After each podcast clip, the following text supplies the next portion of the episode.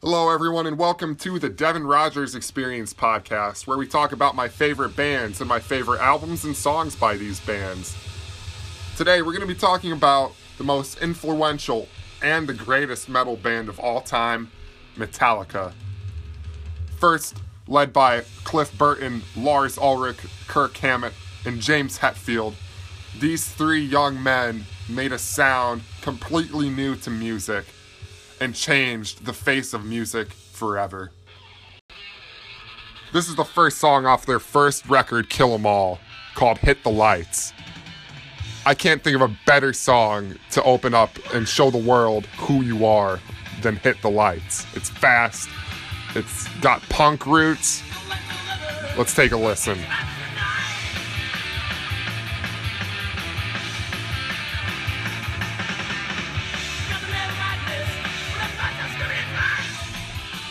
Yeah, I love this song.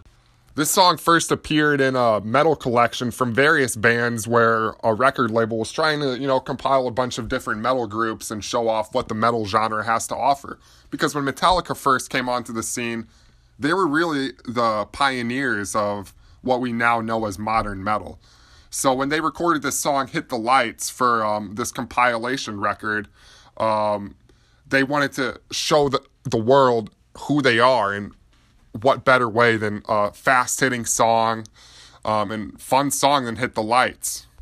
I think it's funny in this song how they talk about how they have these fans that want to come see their shows. And really, the song is a lot more fun and um, playful than most of their other songs. And they're talking about how they have fans that want to come see the show. But yet, at the time when they were writing this, they probably probably didn't have that many fans that wanted to come see the shows. But nonetheless, the the the lyrics about having fans uh, coming to their shows definitely came true later on when they would pack stadiums and thousands of fans would pack in crowds just to see Metallica. The concert that Metallica has played that just astounds me to this day is when they played at where the Berlin Wall used to be and it was a separation of East and West. And when the Berlin Wall fell, they had a variety of different rock and roll bands come to celebrate the unification of um, Europe and, and uh, Russia, East and West Germany. They had a bunch of different bands. I know ACDC was one and Metallica was another. But in this concert footage, it is just a sea of people and it is absolutely insane to see how many people are at this concert. They have helicopters flying above the crowds to try to control people because back then Russia didn't know what what people were doing in the crowds. They would see people moshing and thrashing around, and they they were honestly scared. They didn't know what this sort of uh, celebration of music was. But this is what Metallica is. It it makes you want to thrash around and headbang and you know just have a good time listening to it and that's what Metallica does. And even if their lyrics are pretty dark and sometimes scary, they're still fun because they have such good instrumentation behind them. So I'll just give a little history on each of the band members.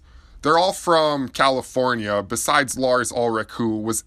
So I'll just talk a little bit about the history of all the band members. Um, Kirk Hammett is the lead guitarist, and when he was growing up, he was really obsessed with comic books and dark stories like H.P. Lovecraft and Cthulhu.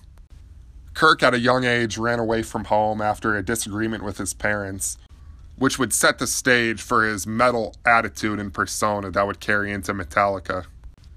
Kirk found uh, another person who shared the same passion of H.P. Lovecraft and horror stories, and Cliff Burton, the phenomenal bassist behind Metallica's early music. Cliff was by far the most talented of the musicians in Metallica's early lineup. Cliff began playing music at age six and started out on piano playing to classic music. I think it's hilarious that one of Cliff Burton's main inspirations in all of his music is none other than Johann Sebastian Bach. And you can hear the influence that Bach had on Cliff Burton's bass playing. Cliff is just an absolute behemoth of bass. There's n- been no one else like him in, in the world of bass since him and even before him. James Hetfield is the lead vocalist and rhythm guitarist for Metallica. When James was growing up, his father was mostly absent from his life, and his mom became very ill. And due to them being Christian scientists, his mother did not want to receive any treatment for her cancer that she had just been diagnosed with. What James Hetfield saw in his mother was someone that was withering and decaying right before his eyes, and he couldn't do anything to help her. And even though she could have re- received treatment for her cancer, she chose not to because of her religion. And this is very evident. This darkness that James Hetfield witnessed and dealt with in his early life with his mother's passing is so apparent in Metallica's music. The last member of Metallica, their early lineup, is Lars Ulrich. He's actually the son of two Danish tennis players. Growing up, he always had an interest in drums, and he convinced his grandma to buy him his first drum set. After Cliff Burton, Metallica had two other bassists, one Jason Newsted. Jason Newsted is a really great bassist, and unlike Cliff Burton, he uses a pick instead of using his fingers on bass. Many Metallica fans would agree that what Jason Newsted brings to the band is his great backup vocals. When you see them perform, or at least when you would see them perform live on stage when he was still in the band, he would oftentimes cover the entire vocals of a song. Let's say in Seek and Destroy, there's the the live record that they have. He sings pretty much all of the lyrics and he does it great. When Jason Newsted left the band, Rob Trujillo would join on bass. Many people see Rob Trujillo as a worthy predecessor to Cliff Burton. Unlike Jason Newsted, who used a pick, Rob uses his fingers like Cliff did, and he uses four fingers as opposed to the three fingers that Cliff Burton would pluck the bass with. So Metallica formed when Lars Ulrich put out an ad asking for people to play with him, play uh, heavy metal drums. James Hetfield answered this call, and the two met in their shared city of Los Angeles to play and rehearse a few songs together. James noticed that Lars was still a fledgling on drums, but nonetheless, Lars's attitude and, and his drive highly motivated James to continue playing with Lars. So James and Lars recruited Ron McGovney, who was actually the first bassist of Metallica. And they also recruited Dave Mustaine, who would later uh, go on to be the lead guitarist for another band, another highly successful metal band called Megadeth. Unfortunately, or fortunately for Metallica fans, things didn't work out with Ron McGovney and Dave Mustaine, so Cliff Burton and Kirk Hammett would replace the two early members of Metallica. With the new members of Metallica all joining together and forming a cohesive unit, they would go on to practice and rehearse endlessly and play many gigs in the San Francisco area after Cliff Burton made James and Lars move to San Francisco from Los Angeles just so that they could be a band together. And Cliff was such a great uh, bassist, such a prodigy, that Lars and James knew that they had to move to San Francisco to be with him. Kirk, James, Lars, and Cliff. The four of them are nicknamed the Four Horsemen and I can't think of a better nickname for them. The second song off their first record, Kill 'Em All, is called The Four Horsemen, and this is a reference to the book in the Bible, Revelations. The Four Horsemen would set the stage for what Metallica would be. They're a band that would play long songs. The Four Horsemen is seven minutes long. And because of this, because of their song lengths, Metallica rarely got any airplay on the radio. Another reason why they weren't played on the radio so much is because their lyrics were really dark and kind of sinister. And even though they are that way, it doesn't mean that what they're talking about is anything unnatural. They're talking about feelings and emotions that are completely real. And oftentimes they're scrutinized for having such dark lyrics, but really, they're so real and they're so raw. They're often quoting the Bible, like the, the song The Four Horsemen, and then you have other songs like Creeping Death that tell the story of Exodus. Other popular songs like For Whom the Bell Tolls is a reference to an Ernest Hemingway novel called For Whom the Bell Tolls. there's such intelligence to their songwriting, not just in the lyrics, but also in the song structure. Oftentimes they switch from different time signatures. I've seen um, sheet music with time signatures I didn't even know existed. But to be honest, I don't think they're really counting the the beats in their head. They're really just feeling where the beat lands. Let's listen to this awesome solo in the Four Horsemen.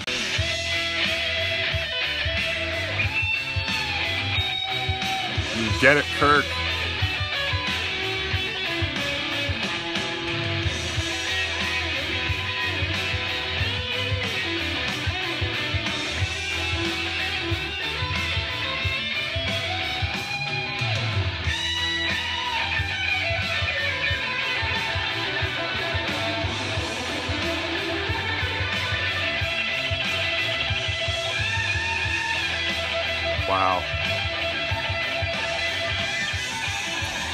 Just by listening to that, you can tell the musicianship in Metallica is so prominent in their music.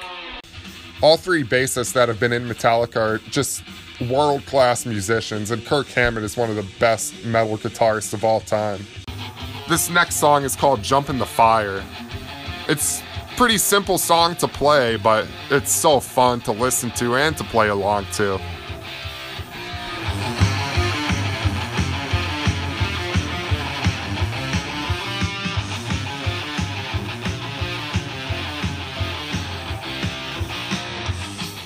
Cliff Burton is pretty much playing a walking bass line, meaning that it's a, the same rhythm repeated one and two and three and four and, but he's walking down the bass. And it's simple, but it's funky and it's groovy. And the the main lyrics in the song, what they're talking about, it comes from the perspective of the devil, and he's saying, "Hey, there's a little bit of me in everyone." And the song is coming from the perspective of Satan saying, come jump in the fire come join me. And even though this is a you know a dark song satan does want people to come into his darkness. He wants people to come join him alongside his legion of demons. And it's so real. I don't know why anyone would criticize this song as being um, you know too dark because it's so real. Another song on their first record kill 'em all that shines is anesthesia pulling teeth and this song in particular shows Cliff Burton's uh, his genius. Most of the song is a bass solo that you can tell the Johann Sebastian Bach inspiration comes in. And about halfway through the song, Lars Ulrich joins him on drums, just playing a simple uh, heavy metal beat in the background. But man, oh man, what a song! I can listen to this in the car and just be taken away to a different place and just think about the impact Cliff Burton left on this world in the short time that he lived in it. No Remorse is another fan favorite off their first record. This song is pretty much just saying it's coming from a war perspective and, you know, generals and soldiers saying that they don't have any remorse for what they've done in war. And, you know, again, so true. And metal lyrics and you know metal bands and rock and roll bands in general were often scrutinized for being you know music of the devil. And if you're going to call music of the devil music that's real and honest about the world then you know that's sad that people have to uh, classify music like this. It's it's so disheartening to me that people do this. This is probably my favorite Metallica song called Seek and Destroy. It's off their first record again, and let's just listen to it and hear how awesome it is.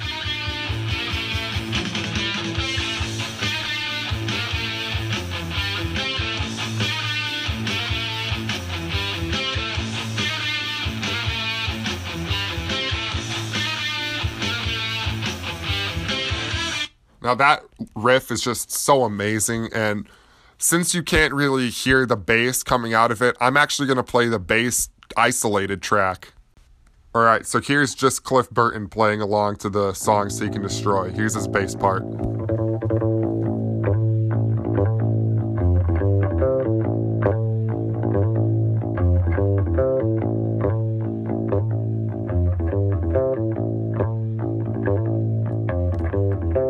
there's just so much going on in that bass track that he's doing. He's doing a, a sort of gallop rhythm, the one and a two and a three and a four and. That's just so impressive. I've tried to do that. I've been practicing that um, that sort of gallop uh, technique a lot in my own bass playing, and I'm only just now starting to get it. And I've been playing this song since probably July um, playing it religiously on bass because it's m- probably my favorite song to play on bass, and I can still only get about half of what Cliff is playing in the song. He's just such a genius and a virtuoso at bass. Metallica closes their first album with an equally hard hitting song to hit, hit the lights called Metal Militia. Let's take a listen.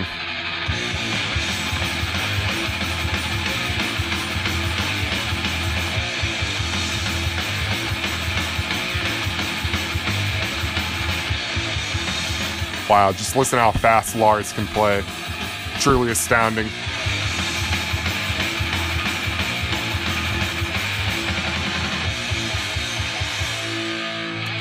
That's just the intro of the song, and they get even faster and more powerful throughout the song. And the bass lines are um, so funky and groovy at the same time, so metal. So Metallica introduced themselves with that first record and showing the world who they are. And they came back with their second record, Ride the Lightning, and even furthered uh, the name of Metallica and etched it into history with one of the most popular metal albums of all time. The front of the album has the classic Metallica uh, band logo with lightning coming out, um, coming out onto an electric chair. Now, this album is much darker than Kill 'Em All is. Listen to the guitar here. Very dark, dissonant, not a lot of pretty chords. No pretty chords, actually.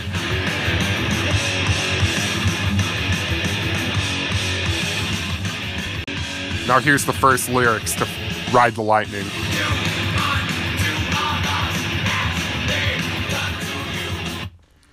Do unto others as they've done to you.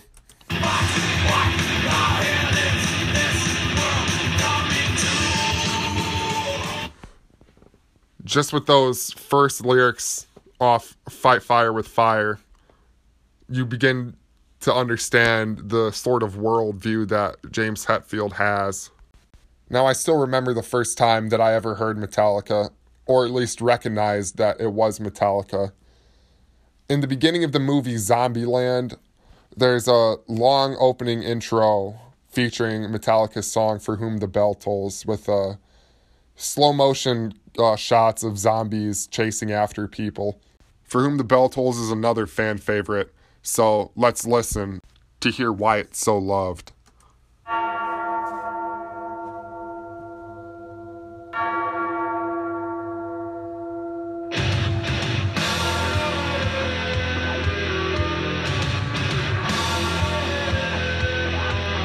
You think that's a guitar solo?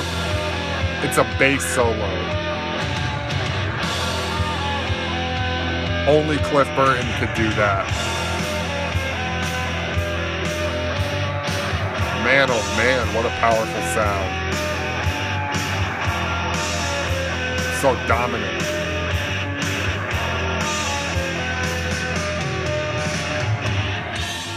So pretty much my whole life, I thought that opening riff was a guitar solo, and then about a year ago, my older brother tells me that that's actually Cliff Burton playing that on the bass, using some uh, pedals to ma- give it that uh, distinct sound, and I was just blown away. And now in the song, it goes into this sort of like march, and the whole song, it kind of has a march feel to it, like marching into war. And it's the most bad song I've ever heard, probably. I listened to it in the car ride home and from school, and I'm just taken to another place. My favorite car ride listening to this song was in the midst of a lightning storm, and I'm seeing lightning all around me in my car, and it looks just like the front of the album and what a There's no better way to listen to For Whom the Bell Tolls than in a thunderstorm. This song is called Creeping Death. I've talked about it before. And it talks about Exodus.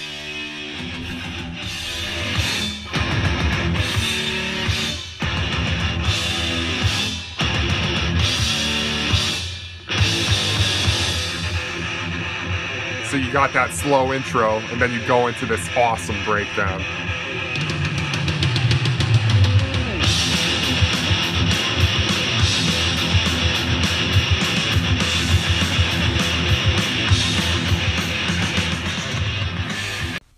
So I'm not going to read every lyric to the song, but I'd at least like to read a few so you can begin to understand how it's biblical. So the first lyrics are slaves, Hebrews born to serve to the Pharaoh. Heed to his every word, live in fear. Faith of the unknown one, the deliverer. Wait, something must be done for 100 years, 400 years.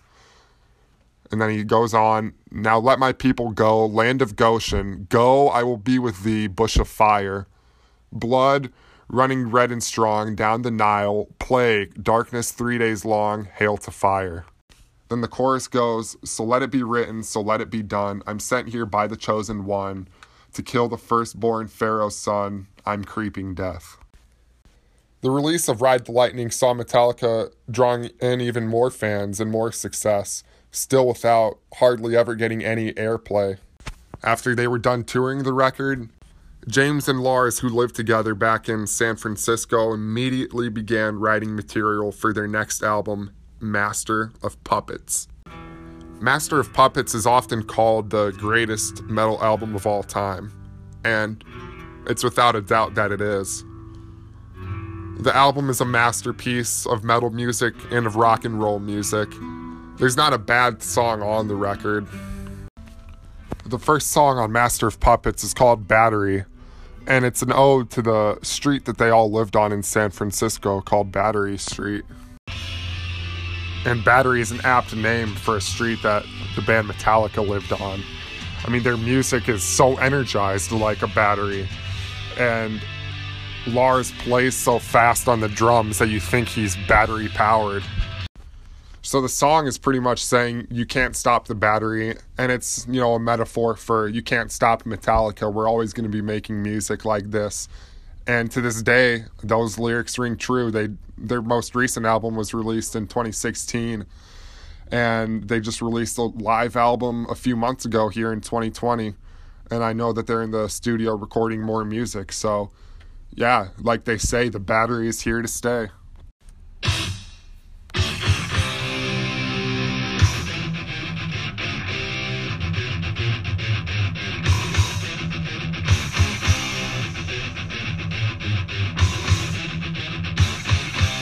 This is the song Master of Puppets.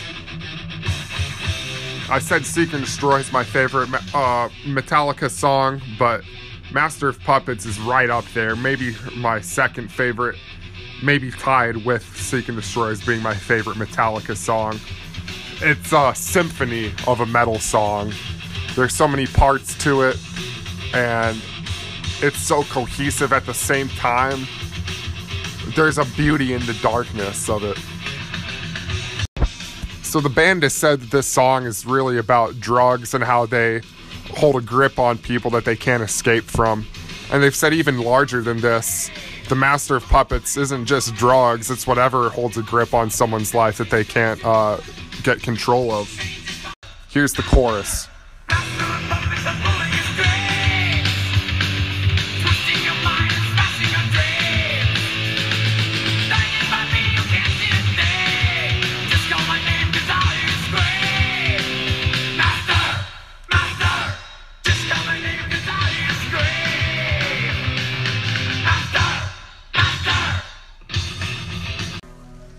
Third song on the album is an ode to H.P. Lovecraft and his uh, mythological character named Cthulhu.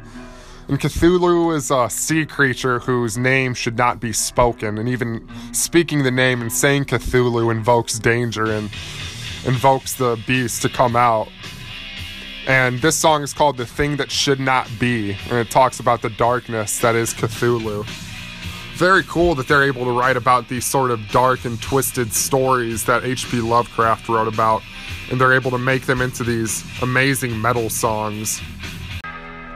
The next song on the album is Welcome Home Sanitarium, and it's largely inspired by the movie One Flew Over the Cuckoo's Nest, a story about a character living in a sanitarium that's actually not insane. Another song on Master of Puppets is Leper Messiah. Now, James Hetfield and Lars Ulrich were hanging out at their house one night and they saw a TV show about a, a certain preacher who was asking for donations to uh, to his uh, his congregation. And James and Lars were kind of disgusted with this just in the fact that this guy has his own TV show, but yet he's still asking people for money for his congregation. When in the Bible it says that money is not even, uh, you know, a main drive for religion. Of course, tithing is something that we should all do, but when you're able to have your own TV show as a priest, there's probably not that much need to be asking others for money.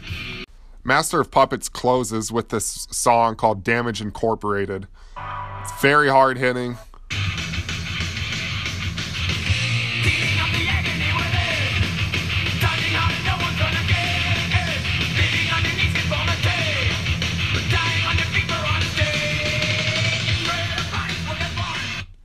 So Metallica went on to tour this uh, monumental record, Master of Puppets and the fans ate it up. They loved this record back when it was released in the 80s. And they toured with Ozzy Osbourne, who was the headliner of this sort of tour that they were going on. But in almost every show, Metallica outshined them as outshined Ozzy Osbourne as the opener. And this rarely, this almost never happens that the opening act is better than the main act. But Metallica did it almost every night. Sadly, though, Metallica came face to face with death, the thing that they talked about the most in their lyrics death, dying. They came face to face with it when Cliff Burton was killed in a bus accident.